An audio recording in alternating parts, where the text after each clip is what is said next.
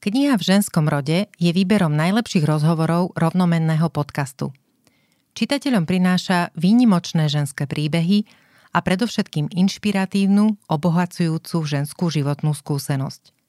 Dozviete sa, ako pracuje historička Daniela Dvořáková, o čom sníva rómska omama Alexandra Gyňová, čo hnevá speváčku Katarziu, aj ako prezidentka Zuzana Čaputová uvažuje nad tým, komu má udeliť milosť.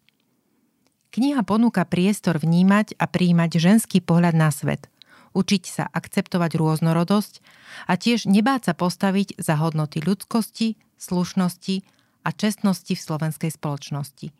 Knihu si môžete kúpiť v online obchode Denníka N alebo v každom dobrom knihkupectve. Počúvate epizódu podcastu V ženskom rode. Som jeho autorka Katarína Stričková a každý týždeň vám v ňom prinášam zaujímavé myšlienky a životnú skúsenosť inšpiratívnych žien medzi nami. Ďakujem vám za priazeň a za to, že v našej spoločnosti pomáhate šíriť ľudskosť, slušnosť a nádej. Novinárka, spisovateľka a filmárka Veronika Homolová Tóthová sa pred rokmi začala venovať spracúvaniu spomienok ľudí, ktorí prežili holokaust. Napísala o tom niekoľko kníh, natočila desiatky reportáží a viacero hraných dokumentárnych filmov. Najnovší z nich sa volá Hľadanie spomienok. S Veronikou sa zhovárame aj o tom, prečo svoju prácu a spomienky ľudí, ktorí holokaust prežili, považuje za dôležité práve dnes. V čase, keď sa niektorí politici opovažujú verejne spochybňovať historické fakty a relativizujú tak bolesť ľudí, ktorým aj vďaka rozhodnutiam politikov Slovenského štátu zabili rodičov, detí alebo blízkych v koncentračných táboroch. V ženskom rode dnes nie len o nádeji a láske, ale aj o našej kolektívnej traume, o tragédii, ktorá sa nedá odčiniť, o potrebe povedať prepáčte a o našej vlastnej odvahe postaviť sa zlu, ktoré nie je ďaleko. Sila osobných príbehov, to je niečo, čo... Tak by som asi charakterizovala tvoju prácu zo svojho pohľadu. A pretože sa zameriavaš na zdieľanie príbehov ľudí, ktorí prežili holokaust alebo komunistické väzenie. Zaujíma ma, čo ťa priťahuje na týchto príbehoch? Čo ťa proste magneticky vždy pritiahne k nejakému človeku, aby si prerozprávala ten príbeh, ktorý vo svojej podstate vlastne prispieva k tomu, aby sme my ostatní dostali príležitosť pochopiť nielen historické udalosti, ale vlastne pochopiť človeka a našu schopnosť prežiť. Mňa najviac na tom ich príbehu, aj keď sa to môže zdať zvláštne, ale mňa na tom zaujíma to, čo bolo potom. Ako to dokázali prežiť? Ako si dokázali vybudovať znova aspoň na prvý pohľad taký ten normálny, bežný, možno až z toho vonkajšieho pohľadu naozaj šťastný život.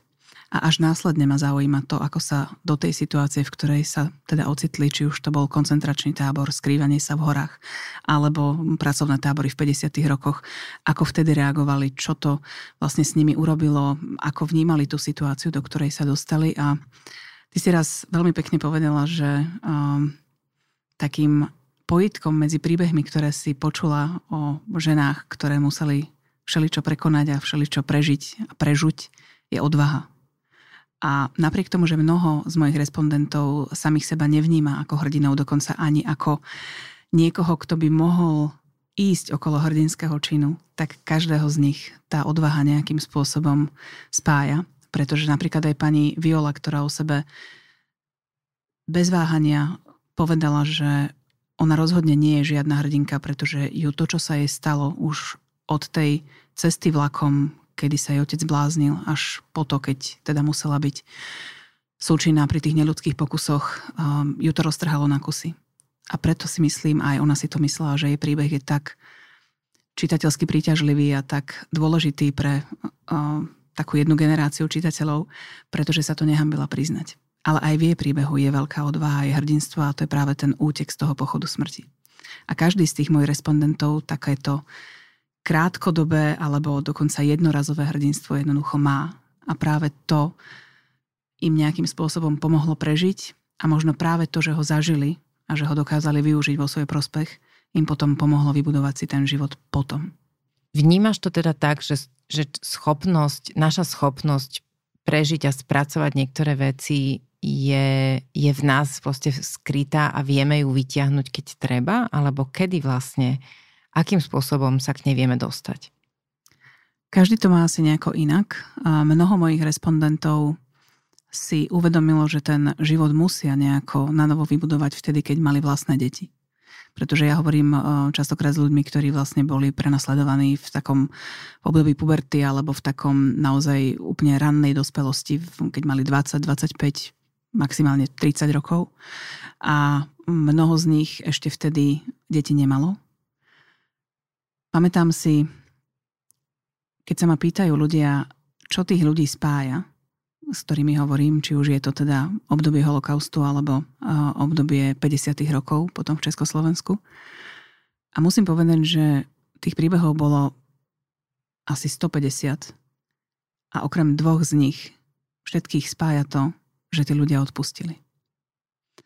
Neodpustili štýlom, že už sa tým nebudeme zaoberať takouto hrubou čiarou, ktorou sa spoločnosť bráni tej zodpovednosti tých zodpovedných. Aspoň teda u nás sa to mm-hmm. častokrát stáva, mm-hmm. že dáme, poďme, dáme hrubú čiaru a ideme no, od znova. Čiary, áno. Áno.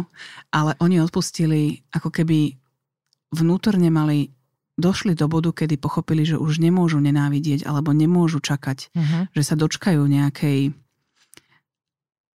už vôbec nepomsty, ale aj, aj tá spravodlivosť. Postupne pochopili, že k tej spravodlivosti sa bohužiaľ tiež asi nedopracujú. Mm-hmm. Že to nepríde. Nepríde. A ani to v mnohých prípadoch neprišlo.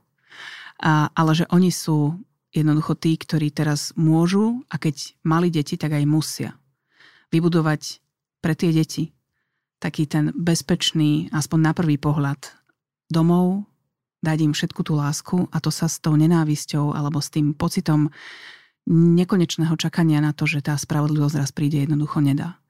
A okrem dvoch ľudí všetci nakoniec odpustili. Tí dvaja, ktorí neodpustili, ten jeden pán to jednoducho urobil preto, lebo preňho práve tá nenávisť bola to, čo ho držalo dlhé roky pri živote. Ale hovoril mi, že tiež v istých chvíľach pochyboval, ale vždy, keď si dovolil pochybovať, že či má ešte stále nárok na tú nenávisť a na ten pocit, že sa chce pomstiť, mm-hmm. tak vždy ochorel. Takže jeho tá hladina nenávisti alebo, alebo tej až takej zožierajúcej túžby po tom, že tak poďme povedať, že tento človek mi ublížil, toto mm-hmm. je ten zodpovedný, poďme ho postaviť pred súd a nikdy sa to nepodarilo. Bolo to, čo ho držalo pri živote. A tá druhá pani, to je príbeh z päťdesiatych rokov, tam to zase súviselo s tým, že ona nemohla odpustiť, pretože jej väznitelia neublížili najviac jej, ale jej malej dcére. A to neodpustí žiadna mama.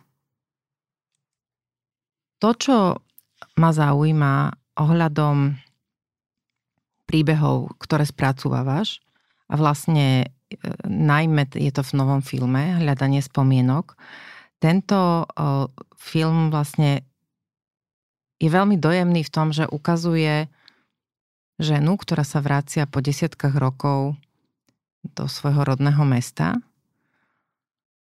A, a vidno na nej vlastne také váhanie, že či, ako, ako to hodnotiť, ako, ako sa pozrieť na Liptovský Mikuláš, a ako tam sedí a teraz pozerá tie domy a, a hovorí, že aha, áno, to je asi ten dom, v ktorom som sa narodila. A aké posolstvo si myslíš, že sa, že si ľudia môžu odniesť z tvojich filmov, ktoré vlastne takto prerozprávajú, naozaj, že hlboký, hlboký ponor do človeka. Tam vlastne vidíš všetko. Je to, je to jeho, alebo teda jej príbeh, kde spomína, sú tam nádherné fotografie, úplne fantastické fotografie boli v tomto, v tomto konkrétnom dokumente. A ten kontrast s tým, čo rozpráva, ten kontrast toho, čo bolo a toho, čo vlastne je. Čo to podľa teba, alebo čo by si chcela, aby to človeku dalo, tomu, ktorý to vidí, ako divák alebo diváčka? Rozhodne by som chcela, aby aj ľudia, ktorí možno nikdy v rodine takýto príbeh alebo, alebo príbeh celkovo či už Židov alebo akýchkoľvek prenasledovaných menšín na Slovensku nezažili. Že im to doma nemal kto porozprávať, že to možno nevideli hneď vedľa seba u suseda, aby si uvedomili, že môžu povedať, že sa im v tejto krajine žije dobre len vtedy, ak by to mohol povedať každý z akejkoľvek menšiny. Ak sa každý z akejkoľvek menšiny môže cítiť bezpečne, vtedy sa tej, v tej krajine naozaj dobre žije. A tie príbehy z obdobia holokaustu sú veľmi silné ešte stále práve preto, lebo sme sa s touto situáciou podľa mňa doteraz ako spoločnosť nevyrovnali. A stále ako keby, tak ako sa to stalo po vojne, že buď sme tých ľudí nechceli počúvať, alebo sme čakali, že oni sami si tú spravodlivosť nejakým spôsobom vydobijú, alebo proste budú na to tlačiť. A to je presne ten omyl. A to je omyl našej spoločnosti celkovo pri prístupe k akejkoľvek obeti. My čakáme, že to tá obeť zvládne sama. A zabudli sme, že to je naopak. My, ako tá majorita, ktorá tou katastrofou alebo tou osobnou tragédiou nebola zasiahnutá, my sme tí, ktorí máme tlačiť na to, aby tá spravodlivosť pred tie obete jednoducho prišla. Vieš čo, toto nie je ani otázka, ale keď som ťa počúvala a keď sa nad tým niekedy zamýšľam, uh, pekne si to povedala, že vlastne ty rozprávaš s tými ľuďmi, aj je to samozrejme aj logické, však je teda rok dvetisícdvadsaťtri, uh, ktorí, ktorí boli v čase holokaustu naozaj, že ma- malé deti. Už tých preživších je, je málo a neviem si predstaviť, alebo uvi- uvažovala si niekedy nad tým, aké by to bolo vlastne rozprávať s tými dospelými, s tými, vieš, že, že vlastne na, mať tú príležitosť, mať tú možnosť hovoriť s tými, ktorí to zažili v tej plnej sile, tej, tej naozaj, ktorý si uvedomil, lebo tie, tie množ, mnohé, mnohé deti, ktoré, s ktorými dnes hovoríš, v, te, v tom čase boli deti. Viem si predstaviť, že rodičia alebo blízky robili všetko preto, aby nevnímali tú hrôzu, aby ich čo najviac odizolovali, aj keď to nevždy bolo možné. Mm-hmm. Ale roz, rozprávať s tými dospelými, ktorí si uvedomovali tú obrovskú nenávisť, tú, a nechcem povedať ani, že nespravodlivosť, lebo to je proste v tomto prípade mi príde až ako, ako, ako vlastne nevhodné slovo. No to bola naozaj cielená, brutálna, hrozná nenávisť a, a zloba. Čo by asi oni rozprávali o tom, o svojich pocitoch, o tom, o tom, aké to bolo? Máš nejaké také spomienky, alebo teda spomienky tých, s ktorými si rozprávala, uh, že by mali debatu s rodičmi, lebo pokiaľ viem, väčšina hovorí, že my sme o tom doma s rodičmi nikdy nehovorili. Všetci moji respondenti mi to hovoria, že ak aj prežili ich rodičia, napríklad v prípade Ota Wagnera, ktorý mal vtedy už dvadsaťdva rokov, takže už bol akože mladý muž, jeho rodičia neprežili, ale presne sme toto rozoberali, že či si myslí, či, že by sa o tom doma spolu vedeli porozprávať, čo sa im stalo, a on povedal, že určite nie. Že toto by bola téma, ktorá by sa u nich doma nerozoberala. Každý by ju ako keby spracovával a prežíval vo svojom vnútri, ale nehovorili by o tom. A to je presne aj prípad pani Ági a Agneši Urbanovej, o ktorej je ten film, že ona až teraz, kedy má osemdesiatsedem osemdesiatosem rokov, tak si uvedomuje, že sa tej mami mala nejakým spôsobom viac pýtať a zároveň si uvedomuje, že nemala ako, pretože predsa len to dieťa má rešpekt pred tým svojim rodičom aj v puberte, aj keď teda sa snaží odpútať. Oni sa vrátili, keď ona mala desať jedenásť rokov a práve nastupovala do puberty, keď by sa potrebovala o tom porozprávať. A jej mama jednoducho o tomto jeden a pol ročnom období, ktoré sa ich teda týkalo to najhoršie, lebo oni mali tzv. Hospodársku výnimku. Takže u nich sa to vlastne začalo až v devätnásťštyridsaťštyri. To naozaj ťažké obdobie. Nikdy o tom nehovorila a ani vtedy, keď sa Ági nejakým spôsobom snažila niečo opýtať alebo, alebo zaviesť ako keby reč na toto obdobie, tak buď zostala ticho, alebo proste odignorovala tú otázku. Bolo to pre ňu zrejme tak neuveriteľne ťažké aj to, že ja si viem, viem si predstaviť, že nedaj Bože, keby sa to stalo mne ako mame. Mm-hmm. Cítila by som veľmi veľkú zodpovednosť až hanbu za to, že sa mi to dieťa nepodarilo ochrániť. Vedela by som racionálne, že to nebolo možné. A ale zároveň by som proste cítila ako obrovské svoje zlyhanie, že som neurobila viac, ešte viac, ešte viac, ešte viac. Takže to nie je vlastne iba taká osobná trauma z toho, že zomrie ti manžel, alebo e, proste časť rodiny a niekedy úplne celá rodina, ale, ale že vlastne to, že to vlastne si hovoríš, že čo by som tak asi mala ešte, bola bývala mala ano. urobiť, aby ano. to možno bolo lepšie. To je presne o tom, že mnoho z tých Židov sa na začiatku snažilo dodržiavať úplne do bodky akékoľvek nezmyselné zákony a nariadenia, pretože si mysleli, že keď dajú najavo tej majorite, že oni teda nerobia nič proti a podrobia sa a sú ochotní nejakým spôsobom zľaviť možno z toho svojho komfortu alebo pohody alebo celkovo toho, toho nastavenia a, a tá majorita uvidí, že naozaj oni proti ním nebroja, tak ako sa hovorilo v propagande, že teda nechcú rozbiť československú štátnosť ani nič podobné, že to sa postupne jednoducho musí upokojiť, lebo to vnímali z takého racionálneho hľadiska, veď my by sme nikomu takto nechceli ubližovať. Jasné, žiadne židovské sprísahanie svetové. Mhm. Tak myslíme si, že ani tí druhí proste nebudú chcieť nám takto ubližovať. A toto je to, čo neodhadli a to, čo teda oni tvrdia, že, že mali nejakým spôsobom vidieť, alebo čo vnímajú ako také svoje zlyhanie, ktoré samozrejme nie je racionálne, lebo nemali dôvod, nemali tú skúsenosť, ako máme dnes my. Hej, čiže no oni nemali poučiť ani... sa na dejinách tak, sa dá, aj keď áno. to málo robíme, alebo takmer nikdy. Tak. Ale oni nemali túto možnosť. Čiže a tie pocity viny boli naozaj u mnohých prítomné, veľmi ťažké a veľmi ťažko sa im ako keby išlo ďalej, ak sa stalo, že prežila mama a deti neprežili.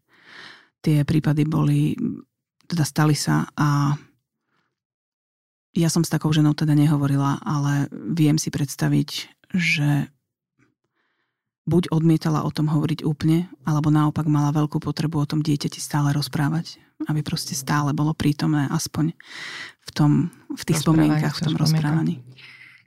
Prostredníctvom tvojej práce si objasnila, alebo našla, prerozprávala množstvo príbehov, ktoré sa vlastne vďaka tebe dostali k ľuďom.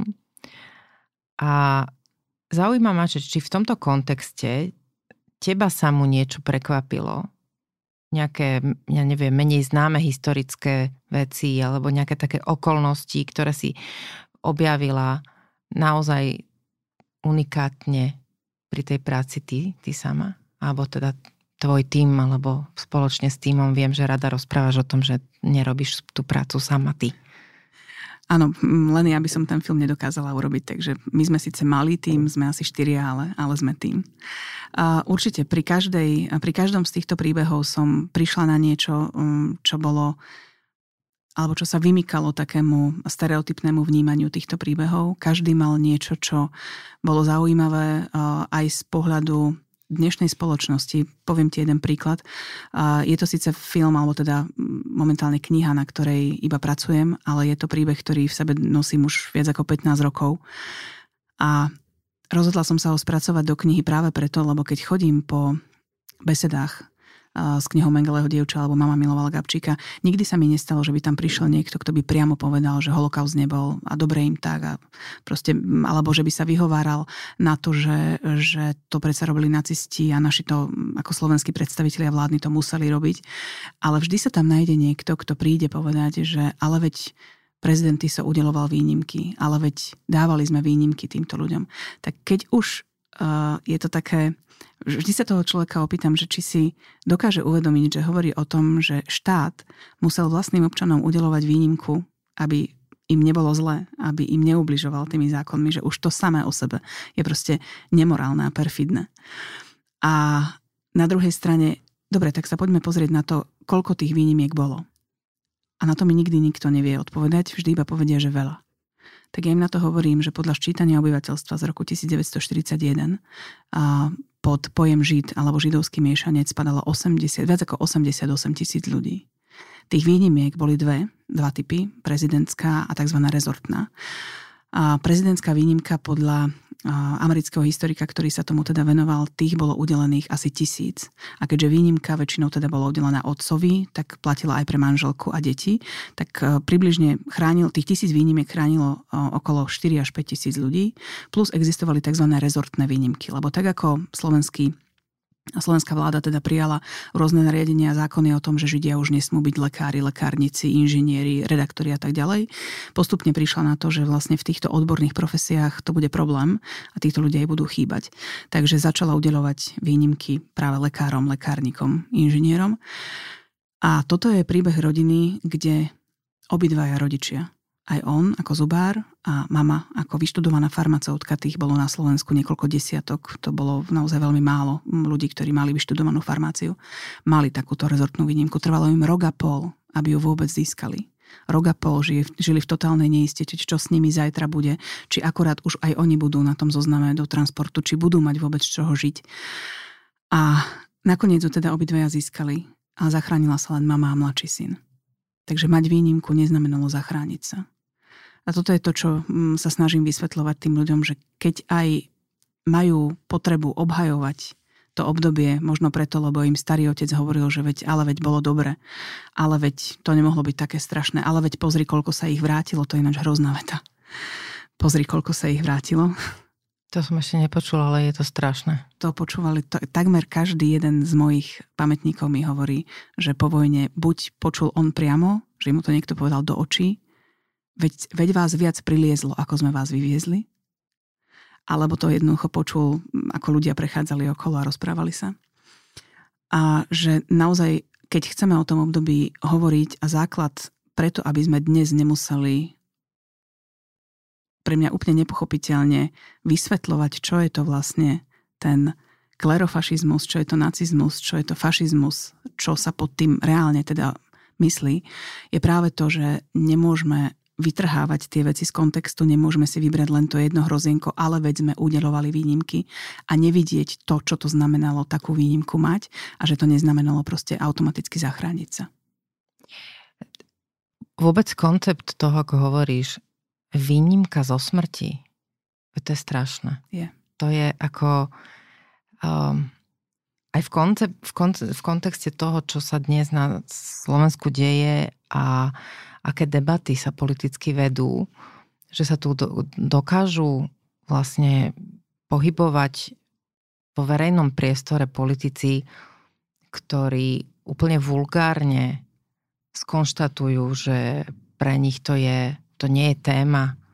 V podstate oni o tom nič nevieme, nevieme ako toto spochybňovanie, relativizovanie, zosmiešňovanie a vôbec akú... Keď si zoberieš, že niekto dokáže totálne odignorovať a zrelativizovať bolesť iného človeka zo straty dieťaťa, mamy, otca, manžela, manželky. Veď si to len predstavme všetci, ktorí teraz počúvame, že aké, aké by to bolo, keby sme prišli o niekoho, koho milujeme, a prišiel by niekto a vysmial by sa tomu. Alebo povedal by v podstate, že na tom nezáleží, že je to úplne jedno. A toto sa vlastne deje roky rokúce na Slovensku, že my stále hľadáme nejaké ospravedlnenia, výhovorky a, a to, že však vlastne to, to je niečo, čo bolo a už nie je. A neuvedomujeme si, že sme extrémne blízko tomu, aby sa také veci potom diali znovu niekomu inému, alebo možno dokonca aj nám, pretože nikdy nevieme, čo v našom živote, čo na našom tele, čo v našom správaní, na tom, čo robíme, alebo proste čokoľvek, bude niekomu inému vadiť a prehlási, že práve to je nepriateľné. A, a nás to hodí do nejakej skupiny, ktorá zrazu, zrazu sa u, spamätáme a zistíme, že aha, tak akože počkaj, a už je neskoro. Tak. Uh, Keď si hovorila o tej odvahe na začiatku, tak mi napadla taká otázka, alebo teda myšlienka, že, že či aj my, kedy si hovorila, že ľudia, ktorí prežili holokaust, že si vlastne neuvedomujú, nepripúšťajú svoju vlastnú odvahu, alebo to nejaké hrdinstvo, alebo teda to, že museli zmobilizovať v sebe odvahu na to, aby dokázali prežiť alebo vybudovať sa na novo. Tak mi napadlo v tej chvíli, že či aj my ostatní nemáme viac odvahy, ako si myslíme, na to, aby sme sa vedeli postaviť ľuďom, ktorí relativizujú to, čo sa stalo. Myslím si, že máme, ale tu si osobne myslím a vnímam to presne aj na tých sociálnych sieťach, že my, ktorí vieme definovať zlo, respektíve nerali, nerelativizujeme ho, sme častokrát ticho už len z toho úžasu, že niekto to dokáže takýmto až neuveriteľným spôsobom proste prekrútiť, pretočiť, vysmiať sa tomu a A občas zostaneme bez slov a je to samozrejme chyba, pretože potom ten priestor verejný alebo tých sociálnych sietí proste ovládnutí kriklúni, ktorí majú názor, ale nemajú fakty. A naozaj, tak ako hovoríš, tej odvahy určite máme viac, ale je zvláštne vnímať, že ja to vidím aj vo svojom okolí, poznám niekoľko desiatok ľudí, ktorí by dokázali argumentačne a faktami proste vyvrátiť tieto blúdy, ktoré sa šíria. Ale nerobíme to, lebo to, jednak sme to možno niekedy skúsili a prišli sme na to, že v tom konkrétnom prípade to bolo v podstate hádzanie hrachu na stenu, lebo mm-hmm. ten človek to nechce počúvať, nechce to vnímať. Mm-hmm. A, a na druhej strane je také zvláštne, že ono nám to možno príde až také... také trápne sa ako keby zastať tej pravdy, lebo veď to všetci predsa musia vedieť. No nie, nevedia. Hej, hej. nevedia. A preto je dôležité sa tej pravdy naozaj zastať a toho faktu. Na druhej strane rozprávať takéto príbehy vlastne primeť ľudí, ktorí prežili tak ukrutnú bolesť, nespravodlivosť, to, že sa museli obhajovať že museli obhajovať vôbec svoju existenciu, že, že majú právo ako občania krajiny a občianky krajiny tu žiť, vykonávať svoju profesiu, mať majetok, chodiť do školy, chodiť vlastne na ulici presne tade, kade chcú a nie niekde inde, sadnúť si do kina alebo vôbec sedieť v parku na lavičke, chodiť na bicykli. To je akože úplne šialené a vlastne s týmito ľuďmi rozprávať a primeť ich k tomu, aby sa ti otvorili, aby porozprávali tie príbehy, ktoré sú tak strašne citlivé. To je veľmi, veľmi ťažké, veľmi náročné, veľká, veľká výzva podľa mňa. Máš dar k tomu, aby si vedela tých ľudí otvoriť, aby sa ti dokázali s dôverou vlastne vložiť do rúk. A zaujíma ma ale vlastne, aká je to pre teba osobná výzva? My sme o tom hovorili, keď si písala knihu. Hovorila si mi, že často si musela odchádzať, poplakať si, objať svoje deti. Ale čo ťa stále mobilizuje? Čo je, čo je to, že si sa ešte nevyčerpala po toľkých rokoch? Áno, sú vždy konkrétne prípady alebo časti príbehu, kedy to musím riešiť tak, ako si povedala, na chvíľu od toho odísť alebo ísť objať to moje dieťa a povedať si v duchu, že som veľmi vďačná za to, že nemusím riešiť takú dilemu, ako riešil ten môj respondent. Ale uh, toto sa ma pýtajú aj na besedách po školách, kde hľadám tú silu na to, aby som teda mohla ďalej tie príbehy zbierať. A ja musím povedať, že ja si nemyslím, že na to potrebujem silu. Mňa to neťaží. Tie ťažké príbehy samozrejme prežívam a musím ich prežívať, lebo bez toho by som ten film nevedela urobiť dobre. Ale neťažia ma z pohľadu toho, že ja už to nechcem počúvať, že už je to proste príliš veľa a mám z toho nočné mori. Ani mne sa s tým poznaním, že žijem v krajine, ktorá niečo takéto dopustila, nežije ľahko, ale na druhej strane ma to neťaží tak, aby ma to zastavilo v tom, zaznamenať ďalší takýto príbeh. Ja to, že tí ľudia sú schopní a ochotní so mnou takto hovoriť, a hlavne po tých rokoch, keď vidím ten rozdiel, ako to bolo na začiatku, že častokrát tí ľudia mi povedali len také tie bežné, alebo nie bežné, ale také tie základné technické údaje, to znamená, tu sme bývali, toľko to nás bolo vtedy a vtedy nás deportovali tam a tam a vrátili sme sa zo štyroch dvaja alebo z desiatich traja. Tak postupne aj ja vidím na tom, ako sme sa z takýchto základných nie úplne bolestných alebo u nej úplne takých tých vnútorných, niterných mm-hmm. vecí sme sa naozaj dostali až k takýmto vnútorným veciam a ja musím povedať, že to naozaj vnímam ako veľký dar, že tí ľudia sú schopní a ochotní so mnou hovoriť. A vieš, Niekedy sa ma pýtajú, že či myslím na toho diváka alebo čitateľa, však aj ty sa opýtal, čo by som tomu divákovi a čitateľovi chcela odovzdať. No ja mu chcem odovzdať všetko to, čo v tej knihe a v tom filme môže nájsť. A iste je tam aj niečo, čo mňa nenapadne. Zároveň je tam iste aj niečo, čo prehliadne ten divák. Ale pre mňa tá základná motivácia ani nie je to, čo sa hovorí um, zachovať ten príbeh alebo dať tomu divákovi a tomu čitateľovi možnosť zoznámiť sa s tým príbehom. Moja základná motivácia je vzdať hold tomu človeku, počúvať ho. Niekedy som prvá, komu je ochotný takto rozprávať. A pre mňa je veľmi, veľmi dôležité, asi najdôležitejšie na tom celom, aby on bol s tou knihou a s tým filmom spokojný. Aby on mal jednoducho ten pocit, že je to urobené tak, že sa nehambí v tom filme byť, že bude tú knihu rozdávať svojim priateľom a že je to svojím spôsobom aj žiadosť o prepáčenie a aj naozaj vzdanie holdu za to, čo dokázal potom, ako si dokázal ten život vybudovať. Takže pre mňa to najdôležitejšie pri tej tvorbe je vždy ten respondent. Čiže nie je to také, že by si vedela dať spravodlivosť, ale vieš dať pozornosť, ospravedlnenie a teda to... Teraz rozmýšľam, aké je to slovenské slovo správne, ale v podstate asi to je skôr taká veta, že, že vidím vás. Áno.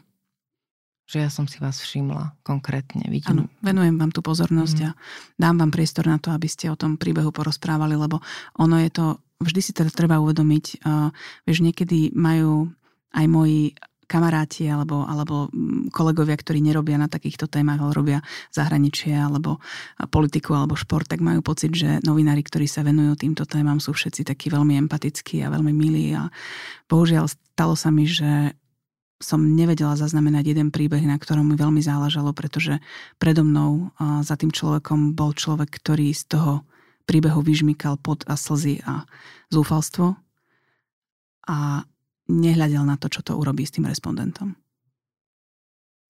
A toto... to sa dá? Dá. Dá. A ako to robíš teda inak, aby to neboli pot a slzy? Snažím sa, aby ten človek pochopil, že mňa nezaujíma tá krutosť. Neprišla som si pre beštiálny príbeh toho, ako napríklad pani Ági naháňali teda v horách nemeckí vojaci so samopalom, ale prišla som si alebo prišla som kvôli nej. Ani, chápeš, nie, nie pre príbeh, prišla som kvôli nej. To je, ja mám teraz um, takú par, paralelu s tým, že pätnásť rokov sa snažím zachrániť moju sestru. A za tých pätnásť rokov som našla veľmi málo doktorov, ktorých by zaujímala ona ako človek, ale veľmi veľa tých, ktorých zaujímala choroba. Či hľadajú diagnózu a nepozerajú na človeka? A niekedy ani tú diagnózu nehľadajú. Len ich zaujíma, že proste tento je človek je chorý. Hej. To je fakt krúte. Je.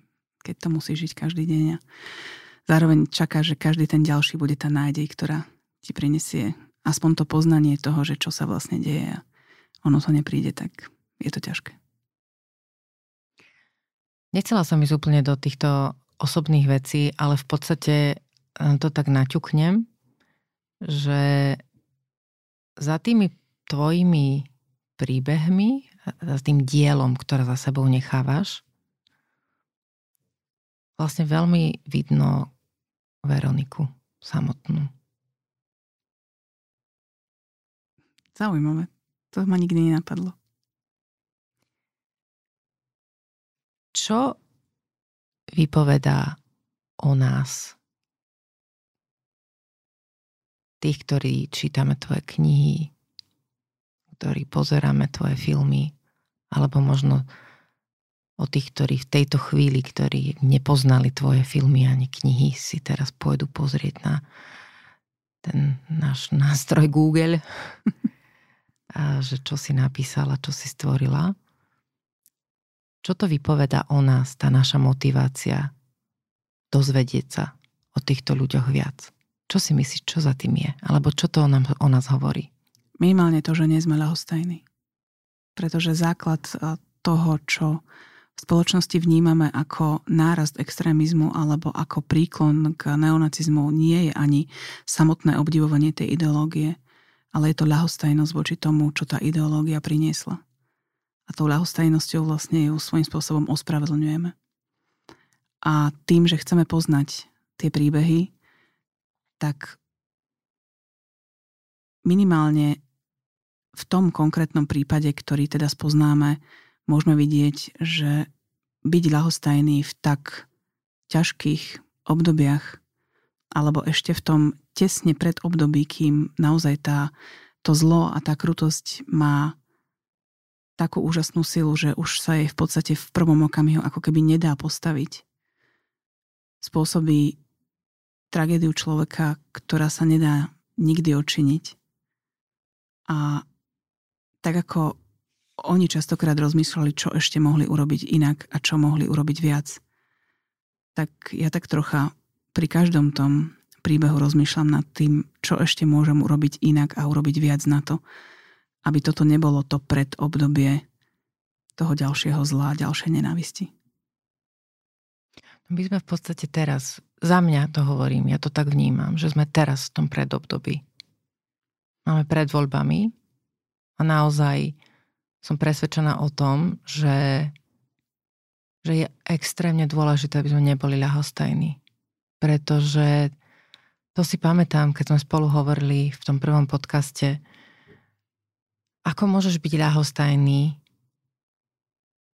keď okolo teba pochodujú ľudia s kuframi, idú na stanicu a nastupujú do drevených dobyčákov. Len to je presne o tom, že vtedy už je neskoro. A my nie sme ďaleko od toho, nehovorím, že sa môže zopakovať presne to isté, ale zlo je perfidné v tom, že ono má v tej každej epoche, etape svoju vlastnú podobu, a ktorá je navonok nenápadná. Ale vo svojej podstate tá kvalita toho je, je rovnaká. A my možno nemusíme vidieť niekoho, kto nastupuje na dobyčaky, ale ten, to, čo sa môže udiať, keď uh, nezbystríme pozornosť, keď si nepovieme, že toto nemôžeme dopustiť, že jednoducho tie hodnoty, ktoré chceme mať vo verejnom priestore, nemôžu byť diktované ľuďmi, ktorí spochybňujú bolesť a, a ľudskosť iných ľudí. Proste to sa takto podľa mňa nedá. Nedá sa tak žiť. Nedá a presne ako hovoríš, to je veľmi podobné tomu, čo sa vlastne stalo potom, teda keď hovoríme o tých tridsiatych, štyridsiatych rokoch. A mňa sa študenti na tých besedách pýtajú, že kedy zistím, že už je ten čas, kedy sa proste treba postaviť a treba jasne niečo urobiť a povedať. A ja si teda myslím, že ten čas je vždy teraz. Teraz, každý deň, každú tú možnosť, kedy ti to dá, či už ten zážitok cez deň, že sa niekoho zastaneš, alebo to, ako sa zachováš v prípadoch, kedy by si možno mohol zostať ľahostajný, ale nezostaneš. A to sú tie malé činy a to je to obraňovanie tej slobody, či už svojej, alebo niekoho iného a tej demokracie v takom tom veľkom ponímaní tej spoločnosti. Lebo keď budeme čakať na to, že príde niekto múdrejší, silnejší, zorientovanejší a urobí to za nás, tak zrazu zistíme, že sme sa ho nedočkali a ani ho nemôžeme čakať. Pretože aj pre nás to bude neskoro. Jednak to hm. a jednak on je v každom z nás. Ten silnejší, ten odhodlanejší, ten odvážnejší. No a to je to, čo som hovorila, že možno ja, ja to vnímam tak, že my, že my máme vlastne v sebe oveľa viac odvahy. Každý z nás, každá z nás máme oveľa viac odvahy, húževnatosti a takej tej reziliencie, takej tej síly vnútornej, ako si uvedomujeme. Súhlasím. Že, že, že netreba veľa, lebo to je to, prečo pozeráme filmy, prečo počúvame hudbu, prečo boli teraz všetci e, zbláznení do koncertu Imagine Dragons, že tam máš človeka, ktorý sa ti z toho pódia prihovorí, že na každom z vás záleží. Každý váš, každý z, život každého z vás má zmysel. Potrebujete tu byť s nami. E, ja vás vidím. Ano. To je to, čo podľa mňa je na tomto najkrajšie. A to si vieme povedať. To nás nič nestojí. Je to v podstate zadarmo. Áno. Svoju prácu robíš už koľko rokov, keď to spočítaš? dvadsaťsedem No a teraz, keď si to pozriem, teda tých dvadsaťsedem rokov, teda ja si to nepozriem, ty sa na to pozri, Je to práca, ktorá má, ktorá ovplyvňuje verejný priestor, ktorý, ktorá ovplyvňuje intelekt ľudí, ktorá ovplyvňuje znalosti, rozhľad, ktorá dáva ľuďom príležitosti učiť sa, spoznávať, vyhľadávať si veci. Ja som, ja som či, čitateľka, ktorá číta s tým, že si vyhľadáva. Milujem to a strašne sa teším vlastne vtedy z toho nástroja, ktorý existuje, že nemusí človek behať po knižniciach a naozaj to má v, vlastne na dosah svojich prstov. Ako, ako vnímaš ten dlhodobý vplyv? Ako, ako v tom kontexte týchto dvadsaťsedem rokov vlastne vidíš to, čo si robila na začiatku a to, čo robíš dnes? Naozaj to už sú generácie, ktorých si sa dotkla. Prepáč, že to tak, akože nie je to také, že ťa z teba robím akože už staršiu pani, ale, ale v podstate je to naozaj že plodná činnosť, záslužná, tiež to tak znie trošku budovateľsky. Uh, ako, sa, ako, ako by si to proste zhodnotila z tohto hľadiska, že ako, si, ako sa ti ov, podarilo ovplyvniť ľudí? A teraz nebuď príliš skromná. Normálne mi to tak na, na tvrdo teraz povedz. Ja dúfam, že si v tých knihách alebo v tých filmoch našli presne to, čo im pomôže nebyť ľahostajný v konkrétnych situáciách. A vôbec tu nejde o také tie veľké dejinné udalosti, ale práve ten bežný život. Zároveň uh, musím povedať, že práve po tých besedách na školách alebo v knižniciach nie vždy mám pocit, že to, čo tí, ktorí sa tomuto venujeme a hovoríme, že to robíme preto, aby sme ukázali, čo strašné môže tá nenávisť priniesť. Nie som si úplne istá, či sme úspešní v tom, aby to ľudia naozaj dokázali precítiť. Pretože sa mi stalo, že na tej besede som mala pocit, že tí ľudia to pochopili, že to prežili, že vnútorne sa ako keby tak obrodili, tiež mm-hmm, použijem taký. Je tam, áno, hej? Presne mm-hmm. tak. A potom som tých istých ľudí, ktorí ma poprosili potom o priateľstvo na Facebooku na základe tejto našej besedy, kedy som naozaj mala pocit, že som im priniesla niečo, čo by im mohlo pomôcť. Našla pod spravodajskými príspevkami písať veci o tom, ako majú ísť niektorí ľudia niekam, ako v podstate treba pred nimi chrániť spoločnosť. Čiže našli si síce inú menšinu, hmm. ale stále mali pocit, že oni sú tí nadradení, ktorí môžu niekomu niečo prikazovať. A to je to, čo som hovorila na začiatku, že kým tá spoločnosť je taká, že akákoľvek menšina sa v nej nemôže cítiť bezpečne, tak celá tá spoločnosť nie je bezpečná, pretože to je to, čo si potom povedala ty, že to je síce možno prvá skupina, ale keď tá nebude, tak ten režim si jednoducho nájde ďalšiu a ďalšiu a ďalšiu a v tých ďalších už môžeš byť aj ty, ktorý predtým kričal na tú prvú skupinu, že tak vám treba. A naozaj po tých rokoch besied nerozumiem celkom tomu, čo nám chýba. Možno je to len naozaj obyčajná ľudská empatia a ten tzv. Studený odchov toho socializmu, to keď mami sa museli vrátiť čím skôr do práce, keď to bolo naozaj o budovaní svetlejších zajtražkov, akože celej spoločnosti, ale na jednotlivca ako takého v tom jednoducho nebol priestor. A na to, že sme sa doteraz, keď už hovorím, že s holokaustom sme sa stále nevyrovnali, ale vôbec sme sa nevyrovnali s päťdesiatymi rokmi. Práve preto, lebo ten režim sa jednoducho nejakým spôsobom vyvinul a my si ho, tá naša generácia, pamätáme, tí, ktorí na ňo teda z nostalgiou spomínajú z čias pionierských táborov a z čias, kedy vlastne prežívali prvé lásky a bolo im dobre a, a vnímajú, že to obdobie toho, že im bolo dobre, súviselo aj s tým režimom a nevidia tie jednotlivé zničené životy, jednotlivé zničené rodiny, ktorí prišli o otcov, o mami, ktorí už nikdy nemohli žiť tak naozaj slobodne a už prišli o základnú takú vec, že sa ráno zobudíš a môžeš sa tešiť na to, čo ten deň prinesie.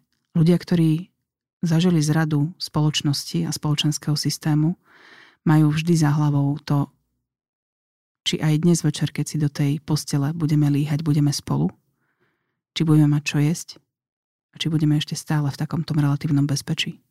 Pretože oni zažili to, že ten svet nie je bezpečný.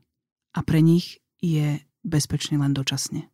Pretože tá spoločnosť nevie jasne povedať, že toto bolo niečo tak zlé, že už nikdy neopustíme, aby sa to stalo, ale naopak buď im vytkne, že to prežili, na čo vôbec ste sa vrátili, alebo im dá najavo, že v podstate nič také hrozné sa nestalo. A byť v koži toho človeka, tej menšiny, ktorá cíti, že tej majorike na tom v podstate nezáleží a že by v prípade, že by sa niečo podobné opakovalo, možno tiež nejakým spôsobom prispela k tomu, aby sa tá v úvodzovkách otázka vyriešila, musí byť hrozne ťažké. A to je presne to, prečo ma zaujíma, ako dokázali žiť ďalej. Ako sa s takýmto nastavením, s tým, že sa necítiš bezpečne, lebo ti spoločnosť ukázala, že sa nemôžeš cítiť bezpečne, dá vybudovať relatívne spokojný, šťastný aj rodinný život. Ja si pamätám ten príbeh, ktorý si mi rozprávala. O, myslím, že to bola pani Viola a kabát jej mami. Áno. Že keď sa vrátila z koncentračného tábora domov. Tak, tak ešte desať zím videla jednu pani, ktorá chodila v zimníku jej mami. A ja som veľmi rozmýšľala nad tým príbehom, aj keď, som, keď sme to donahrávali a sa mi to stále vracalo naspäť. Ako vidíš, som si na to znovu spomenula, že nie je to, je to niečo, čo vo mne veľmi hlboko zostalo. A k tomu asi taká moja reflexia k tomu, čo si povedala a vôbec k celému, k celej téme nespravodlivosti, takej tej dejinnej nespravodlivosti spoločenskej a vôbec k, aj k traumám a duševnému zdraviu nás všetkých. Ja si myslím, že tá trauma, ktorá sa udiala holokaustom, ona vlastne zranila všetkých. Určite. Ona nezranila iba tých, ktorí do tých koncentračných táborov išli, ale ona zranila celú spoločnosť. Aj tých ľudí, ktorí paradoxne sa im akože nič nestalo, ale boli účastní. Ono totiž to, z toho sa nedá vystúpiť. To nedá sa, že nie sme my aktéri, že týka sa to len tej prenasledovanej skupiny, v tomto prípade povedzme Židov, alebo Rómov, alebo uh, proste iných, iných minorít. Ale ona sa týka z nás všetkých. My sme všetci v, ako spoločnosť nejakým spôsobom aktérmi tej drámy. Ano. A tá, tá bolesť je aj naša. Len my ju vyťasňujeme, lebo oni ju vyťasňujú a nerozprávajú o tom, pretože ju prežili v tej, v tej najkrutejšej podobe. My ju vytiesňujeme, lebo si myslíme, že však v podstate sa nás to netýka a my tým my myslím vlastne aj všetkých nás, ktorí žijeme už generácie potom a máme pocit, že v podstate, tak ako ten dotyčný politik, ktorého meno nechcem vyslovovať, povie, že však ako nevieme už, aké to bolo a Boh vie, čo sa vtedy dialo, však sme nežili vtedy, Uh, tak vlastne tak, tak to, aj my to tak vytesňujeme a hovoríme, hovoríme si, že teda toto nie, sa nás nedotýka, ale, ale vlastne tá bolesť je aj naša. Určite je. A kým ju nepripustíme, že to takto je, a kým... Ja si myslím, že je strašne dôležité, aby sme vedeli povedať prepáčte. Ja sa snažím, aby to vedeli povedať moje deti, pretože si myslím, že to je vlastne taká medziľudská vec. Keď urobíš niečo na figu, tak jednoducho proste to priznaj, prídi za tým človekom, ktorého sa to týka, povedz mu prepáč. Trošku som to prehnal, urobil som, urobil som chybu, nechcel som, nechcela som, prepáč. A to si myslím, že by mohla povedať, mala povedať celá naša spoločnosť. Až to by bola tá čiara. Súhlasím, to je to, čo som hovorila, že my svojím spôsobom akoby čakáme, že tie obete si to zmanéžujú sami. Ale to je veľký omyl. Vždy je to na majorite, ktorá jednoducho má tú silu, pretože oni sú tak zranení tým, čo sa im stalo aj po tých desiatkách rokov, že je to vždy na tej majorite, ktorá musí prijať ten... Ono je to aj nepríjemné, aj je tam kus hanby, aj je tam kus takého vzdoru, že možno u niekoho, že čo ja teraz po sedemdesiatich, osemdesiatich rokoch po mám hovoriť prepáč. Ale to je presne to, čo potrebujeme na to, aby... sme sa v tej spoločnosti všetci mohli cítiť dobre a bezpečne. Existuje taký veľmi pekný prieskum v Poľsku, kedy sa ľudí, myslím, že od deväťdesiateho prvého roku pýtali každý rok tú istú otázku, či si myslia, že Varšavské povstanie v gete sa nejako týka teda všetkých Poliakov alebo len Židov. A začali na takých číslach, že ten prvý prieskum ukázal, že len dvadsaťpäť percent teda odpovedalo, že sa to týka všetkých Poliakov. Až sa dostali v roku, myslím, dvetisícsedemnásť alebo osemnásť na takmer deväťdesiat percent. Kedy tá spoločnosť jednoducho povedala, že povstanie vo Varšavskom gete sa netýka len Židov. A nie je to len spomienka, dnes už teda spomienka na to, čo urobili Židia a čo dokázali, ale že je to niečo, čo sa týka všetkých Poliakov. A toto je to, čo my potrebujeme v akejkoľvek spoločnosti jednoducho mať ten pocit, že to, čo sa týka akejkoľvek minority, ktorá je odkázaná na v úvodzovkách láskavosť majority, na to prijatie tou majoritou, mm. lebo nikdy to nie je o tom, že tá menšina dokáže urobiť to, aby ju tá majorita prijala, kým tá majorita nechce. Takže naozaj byť majoritou má v sebe veľkú zodpovednosť a musí mať v sebe veľkú láskavosť a empatiu, dokonca až takú by som povedala, že treba byť o trocha viac veľkorysejší, ako je nám to prirodzené. To je krásne. Keď budeme o trocha viac veľkorysejší, ako je nám to prirodzené, tak dokážeme nielen tú veľkorysosť voči tomu, voči komu ju máme prejaviť, ale zároveň aj sami voči sebe. Prosím vás pekne všetci, ktorí nás počúvate a, a všetci, ktorí sa rozhodnete, že to, tento, toto naše rozprávanie budete zdieľať ďalej, aby to mohli počuť aj iní ľudia, tak by som vás chcela poprosiť, aby sme naozaj veľmi zodpovedne volili, kam sa naša krajina bude uberať čoskoro, aby sme vlastne neboli nikto z nás odkázaný na láskavosť majority.